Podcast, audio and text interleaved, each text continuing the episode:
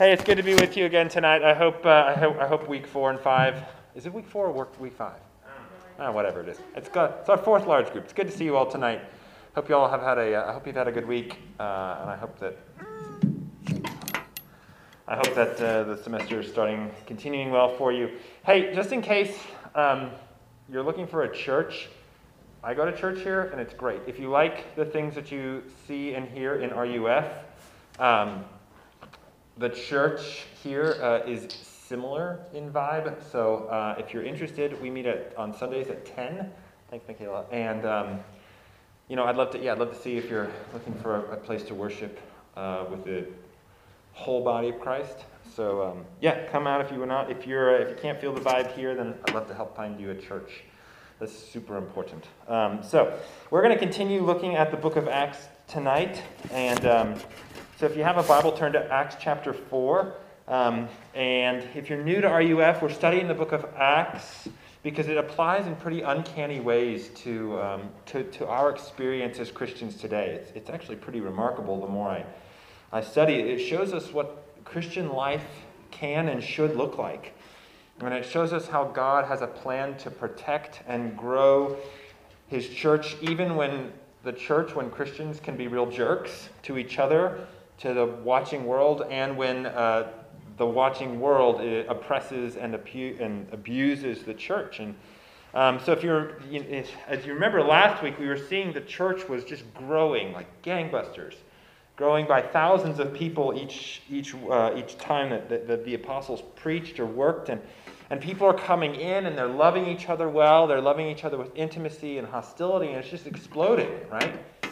And today, what we're going to see is uh, we're going to see actually the beginnings of, of opposition, of hostility to the church as it grows. And how does the church, or more importantly, how does the Holy Spirit empower this community of Christians uh, in the midst of now new opposition from outside of the church? Next week, we'll start to look at opposition inside the church.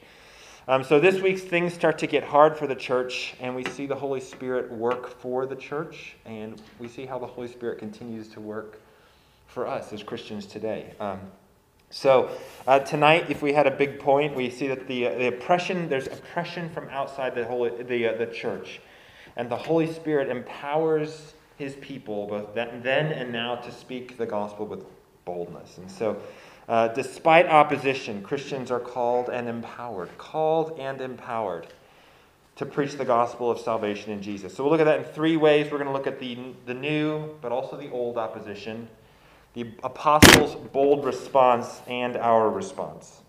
Um, so uh, let me read the uh, text and we'll dive in. Um, this is Acts chapter 4, and we're just going to read 22 verses, uh, but we'll, we'll look at other parts of it.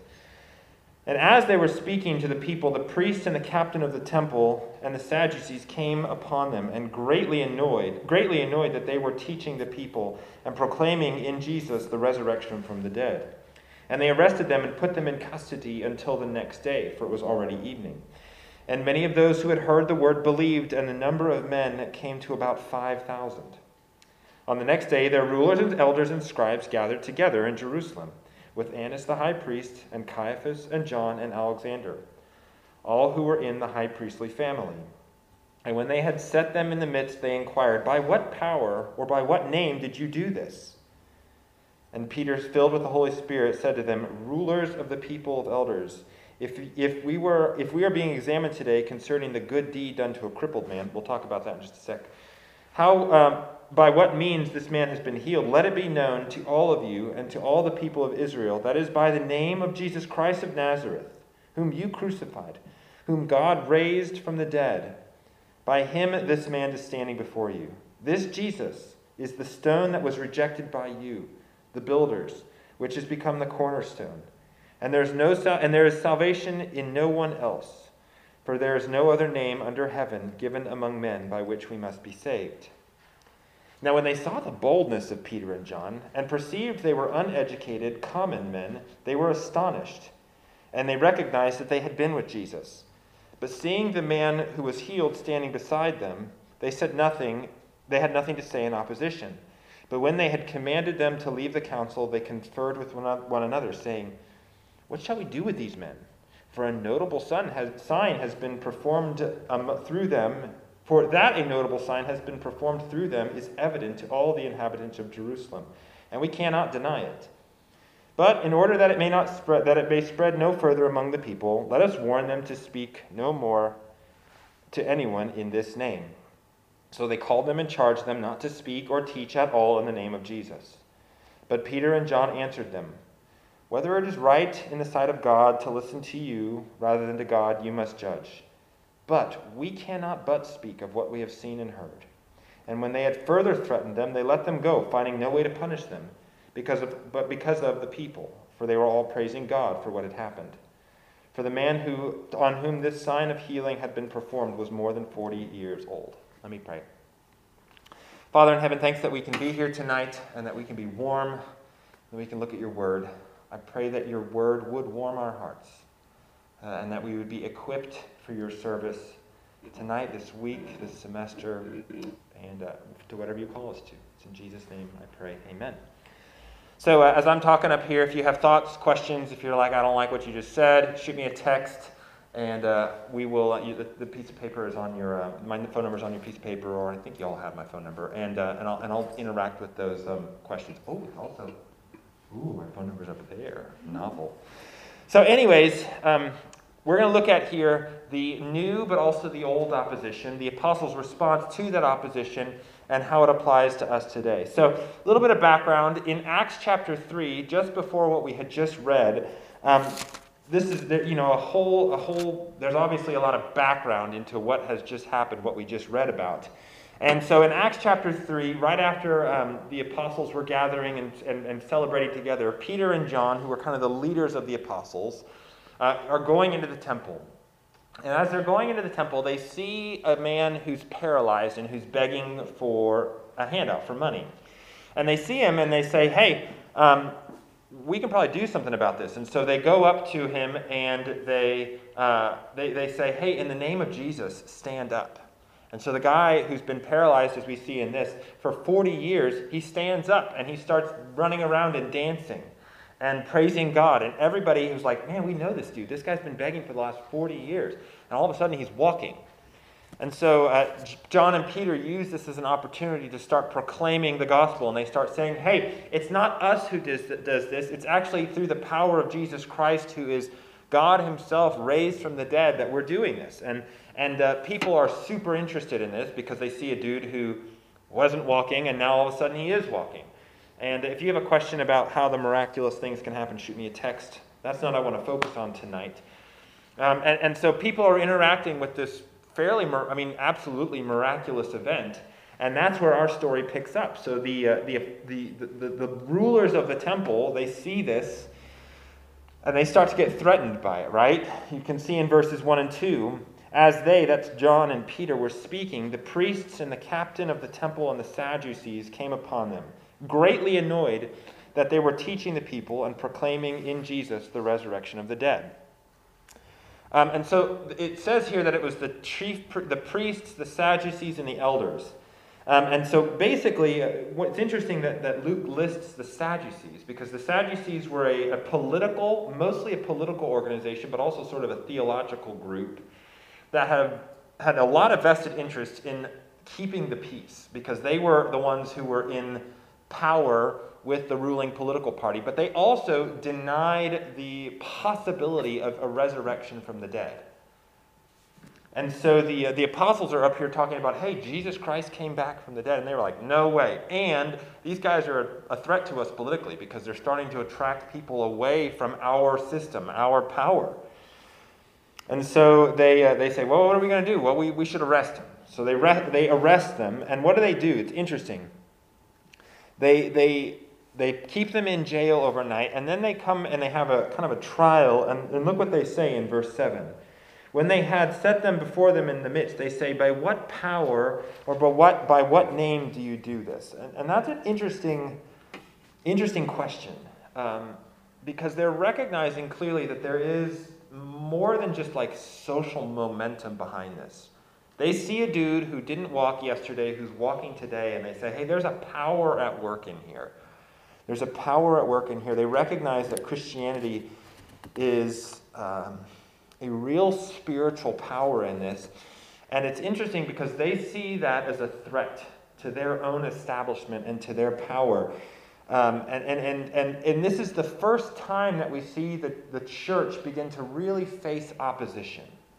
That there's this new opposition. Up until now, the church has just been growing gangbusters like mushrooms. And now there's this combining of political and social and spiritual forces that are coming up and presenting a threat and a opposition, sort of an open opposition to the Christians. And so they arrest them, they do time in jail, they have questions. And there's eventually there's commands to preach them. But more than just this question of by what power, behind that is a, is a truth about the Christian religion, a, a truth about the Christian faith, which is super important to recognize. And it's this that there has always been a power struggle with the Christian faith, with the faith of the Bible. That there's always been a cosmic struggle between those who follow Jesus and his kingdom and other spiritual powers, other spiritual forces. The Bible tells us that there are evil, wicked spiritual forces that would seek to destroy and demolish Christ and his kingdom.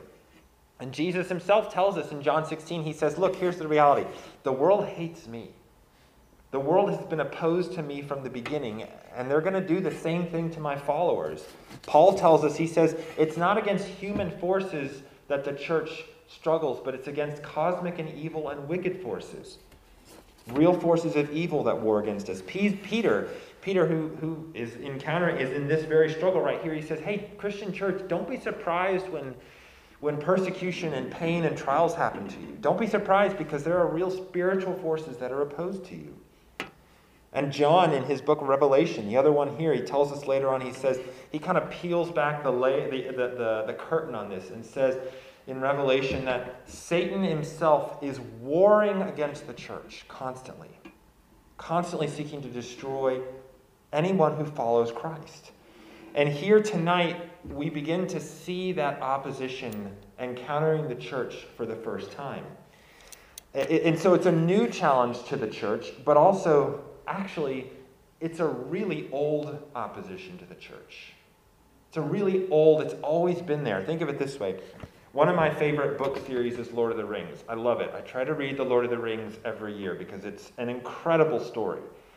Um, and but and what's so interesting is you read the Lord of the Rings and you're like, wow, what an epic story! What an awesome you know picture of conflict and good versus evil, and and it just seems like the perfect story. And then you read the Silmarillion, and you're just like, oh my goodness, the Lord of the Rings is like the back five percent of a gigantic story that J.R.R. Tolkien, the author of the Lord of the Rings, wrote. And that's just sort of like, this is like the back bookend. Even the battles in that one are sort of like little skirmishes compared to the massive cosmic battles that have been going on in Middle Earth long before the events of Lord of the Rings happen, right? And in fact, you know, this and what we see as like what we see in Lord of the Rings as this battle between Sauron and elves and men is actually a much smaller battle in for the entire life vitality core of all of Middle Earth. And that it's a battle for the, the it's a battle for the soul of Middle Earth. And, and it's interesting, I think Tolkien understood, Tolkien understood that the, that the very core of reality, and he tells this sort of in, in the analogous part, uh, the analogy part of the Lord, the core of reality is one of cosmic struggle between the good guys and the bad guys. And that story is long and deep and old. Tolkien understood that there's an old cosmic battle of spiritual conflict between the kingdom of Christ and the kingdom of Satan. And here now in Acts, we begin to see the kingdom of Satan beginning to really attack and go after this community of Christians that is just forming after Jesus. In Acts chapter 5, just a, just a chapter later, their conflict invades, it comes into the church. And a, a, a, Christian named Ananias is incredibly greedy and sinful. And what does Peter say to him when he comes to Ananias? He doesn't say, Hey, why did you do this thing? He says, Why did Satan invade your heart? He says very explicitly that there is so much more happening underneath the surface of the political rulers don't like the Christians. It's, there is a conflict between kingdoms here. That's been going on for the whole Bible, all the way since Genesis 3, when Satan invades into the garden and causes Adam and Eve, tempts Adam and Eve to sin. That that battle has been raging. And so it's a new battle for the church here, but it's also a much older battle that's been going on for all of, all of history, the Bible tells us. And so, how, does, how do the apostles encounter this new but also this old opposition? Well, they preach with boldness and they pray with boldness. They preach with boldness and they pray with boldness. Look at verse 8. Peter said, filled with the then Peter, filled with the Holy Spirit, said, rulers of the people and elders. And then he goes on and gives his speech. And, and I want to pause there because right there was something very important, and I hope you saw it, is that Luke is very clear to say that, that the apostles are not alone in this conflict. They're not by themselves, they're not hung out to dry in what is happening here. That in the midst of this pitched conflict that's been going on for so long, the Holy Spirit, who is God Himself, comes and descends onto the in, onto Peter in a powerful way that gives that empowers him and gives him the resources spiritually with his language to, inv- to, to engage in this conflict. Luke intentionally tells us that this is a spiritual battle and that nothing less than God himself is equipping Peter in this conflict. That the Holy Spirit is the presence of God to aid and equip Peter and John. But second, notice what, their, what the content of their speech is. Notice what Peter does here. He mm-hmm. says, verse 9, he says, If we are being examined today concerning the good deed done to a crippled man, by what means this man has been healed, let it be known to all of you that and to all the people of Israel that by the name of Jesus Christ of Nazareth, whom you crucified, whom God raised from the dead, by him this man is standing. This Jesus is the stone that, the, that was rejected by you. And then verse 12, in him, in, and there is salvation in no one else. Notice what Peter does so effectively here. He takes sort of the, the hot button issue, which is this dude who wasn't walking and is now walking, and he throws it straight. He just takes a beeline from that event to who Jesus is. He doesn't say, like, hey, look what we did. Look how look what look, look what act I did. Or hey, let me just tell you about the nuts and bolts of how this guy is walking. He goes straight to Jesus, but in particular, he goes straight to the resurrection. The thing that is the most powerful assault on the spiritual evil forces that are going against him. He says, I'm not going to I'm not going to waste your time. I'm going to tell you right off the bat that everything that I'm talking about, everything that we are about is Jesus Christ of Nazareth. Jesus, the one who saves us, Christ the Messiah of Nazareth. He's a real human being who died a real death and then came back to life. And he says, and actually, not only did those things happen, but let me interpret what those things meant to you. Verse 12 that he died and came back to life for the salvation of everyone who trusts in him. There is salvation in no one else and no other name under heaven is given among men by which we must be saved. That, that, that verse 12 becomes this, this theological core for everything that Peter and John are about. They're saying, hey, we care that this guy walks again. We care about addressing the social and political issues. But you know what we're most serious about? The person and the work of Jesus Christ in his death and resurrection. They speak with boldness and courage, and they know that they're going to rep- get reprimanded. They're going straight at the Sadducees. Thing. Sadducees say, hey, resurrection is impossible. Dead people don't come back to life. And they say, the only thing that we're going to talk about is the death and resurrection of Jesus Christ. The apostles respond to this opposition by relying and being filled with the Holy Spirit and then going straight to the core of the gospel Jesus' resurrection. And look how the people respond in verse 13. When they saw the boldness, the boldness of Peter and John, and perceived that they were uneducated common men, they were astonished. Which is interesting because John and Peter, they don't really have the skills or the training in rhetoric to be able to do this. In fact, the word common there, the word in Greek is the word that we get our word idiot from. And so these guys are not like the high point of rhetorical skill. They're not the, they're not the best academics or, or theologians. And yet they are speaking with great boldness, with great power, with great effect even in the midst of this opposition, even in the midst of this pitched battle. And that word boldness, it appears over and over again in this little story that we're looking at. Just after Peter and John are released, they gather together with the other Christians and they start praying desperately. When they're released, they go back to their friends and uh, they pray and they say, uh, in part of their prayer, they say, they say, Lord, we need boldness. We need your Holy Spirit to empower us to keep doing this. In verse 29 of chapter 4, they say, Look upon their threats and grant your servants to continue to speak your word with all boldness. And Luke tells us in verse 31, he says, When they had prayed, the place that they were gathered together was shaken and they were filled with the Holy Spirit. Here's God Himself equipping them to do this. And they continued, it says, to speak the word of God with boldness. So, what's going on here? How did they respond to this opposition? They preached with boldness, and they preached one thing Jesus Christ and Him crucified.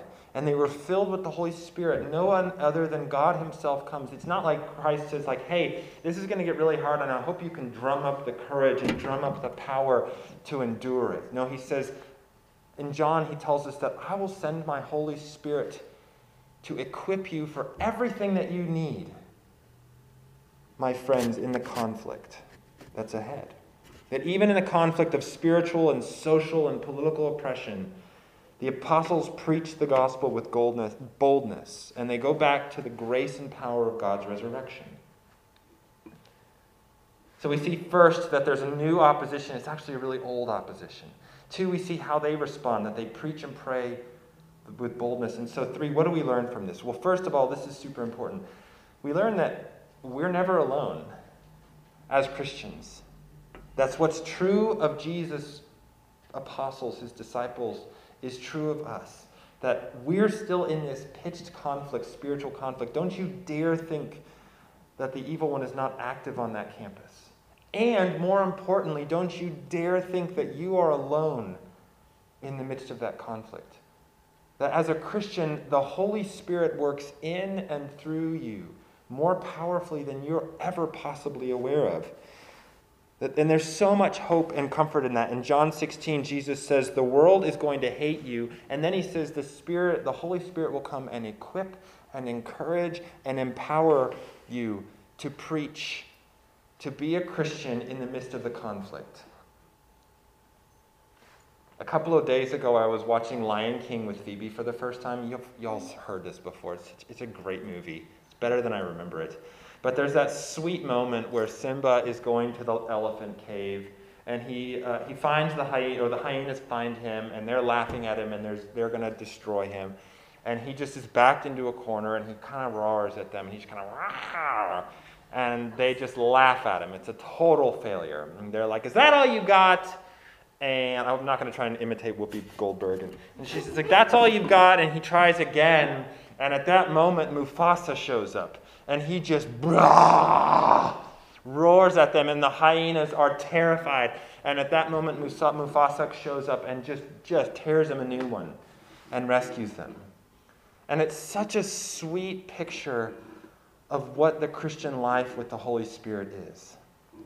Is that by ourselves, we're just a scrappy little thing that has no ability to, to, to, to be in the battle that we find ourselves in. But when we, when we go out and we give, when we trust in what the Holy Spirit is, we preach Jesus Christ and His crucified, the Holy Spirit is present with us with power. So that people who shouldn't be able to do this, with people who are just like us, not the best, can speak with power and boldness because the Holy Spirit is the one at work in and through us. We can trust the Holy Spirit will be in and with us, especially in moments when we get to share our faith or defend our the faith. You're not alone. in this. Second thing, we learn that we are to, called to care for others and our truest needs. Care and provide. So think of what the apostles, what the disciples did here. They cared about this crippled man's needs. He needed to walk, and they were all about healing him in that. You know, but but but they always drove to his truest need, which was salvation. They always pointed their audience to the truest need that they have, that we have, which is salvation from our souls, salvation from our sin. He says, he says, yes, we want to, we want to heal this man. We are all about him walking again. But what we are most careful, what we care most about is their salvation. There is no, there is salvation in no one else, but in Jesus Christ in his name. The apostles wanted to heal this, but they, they, they wanted to provide for his felt needs, that is his paralysis, but they also pointed him and everyone else to their more urgent needs, that is their need for salvation from sin. By faith in Jesus and his resurrection. And there's a model for us in that. It's that we, we ought to care for people in their felt needs. We ought to care for people in the things that they say, I'm, I'm lonely, I'm depressed, I'm desperate. And we ought to point them to their truest need, which is Jesus Christ and Him crucified. Think of it in a medical term. The medical community will always treat both the symptoms and the illness, but what is their first goal? The actual illness. Like if you were to go into the doctor or the ER and you have appendicitis, and they're just like, oh yeah, you have appendicitis, you know what we're going to do? We're going to give you a bunch of pain medicine so it doesn't hurt anymore. They're just treating the symptoms, they're treating your felt needs. You would die miserably.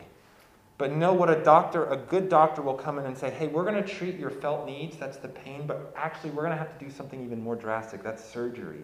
We have to treat the real illness underneath that even more so. So, we as Christians, we are to care for the felt needs of our friends, the felt needs of our family, the felt needs of our community, but we're always to point them to their truest need, which is reconciliation with Jesus Christ, the salvation. And, and, and, I'll, and I'll just kind of pull back the, the curtain a little bit on, on how I try to think about caring for you all when I'm meeting with you and when I'm thinking about what does RUF need to hear or what do you need to hear. I want to care and shepherd your felt needs. I want to talk about loneliness and depression and sadness and all the things that are making college really, really hard today. I, I'm present with you in those things. And I want to drive and push each one of you towards what I think the Bible says are your truest needs, which is the mortification, the killing of your sin.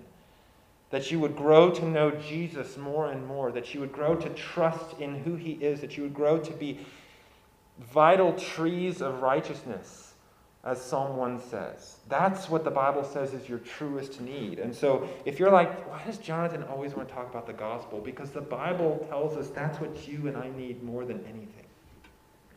So we see here that they care for their others' needs, but they also they care for their felt needs, but also their truest needs. And third, what do we see? What do we learn from this? We, we are called to pray and speak with boldness. Verse 20 is amazing. For we cannot but speak of what we have seen and heard. What are they saying here? They say, look, we can't not tell other people about what we saw, which is this. We saw a dude who died on a cross. He was dead. The water and the blood was coagulating in his system. And then he came back to life three years later. We can't not talk about that. It's too, and if, and if it really, if verse 12 is what it says it is, y'all, that Jesus Christ is the only way to salvation, they say we can't not talk about that. We can't not be in our friends, in our community saying, Jesus Christ is the one who is making all these things right. Jesus Christ is the king. He's the, he's the Aragorn who's coming to finally destroy the wicked forces. He's the Mufasa who's coming to bring bring, bring peace back to the, to the, to the Pride Lands. He's, he's the king who's going to defeat Satan and all his forces. How can we not tell our friends about that? Even if you tell us you can't do this, we're going to keep doing it because if it's true, it's the only and best news that our world has. That's the same is true for us. How can we not invite our friends, our coworkers, our family who don't know Christ into this faith? Say, I love you enough to tell you that Jesus loves you. Even when they know, even when we know and can anticipate rejection, they know, they know that the Sadducees are gonna, they're gonna, you know, and it gets worse. Just a chapter later, this happens, the same thing happens again, and this time they get arrested and beaten up for it. They get, they get flogged for it. And then one chapter later, it happens again, and somebody gets killed over it. It just gets, I mean, the Annie, the opposition gets worse, and they say, How can we not tell? The same is true for us when we encounter who Christ is the risen King full of grace and love and compassion and salvation. Like, I, I want to tell my friends about it. This passage, we see that the church faces opposition. It's a new opposition that's a very old opposition. It's, it's Satan who's been warring against the church, he's been warring against you for as long as you've been alive.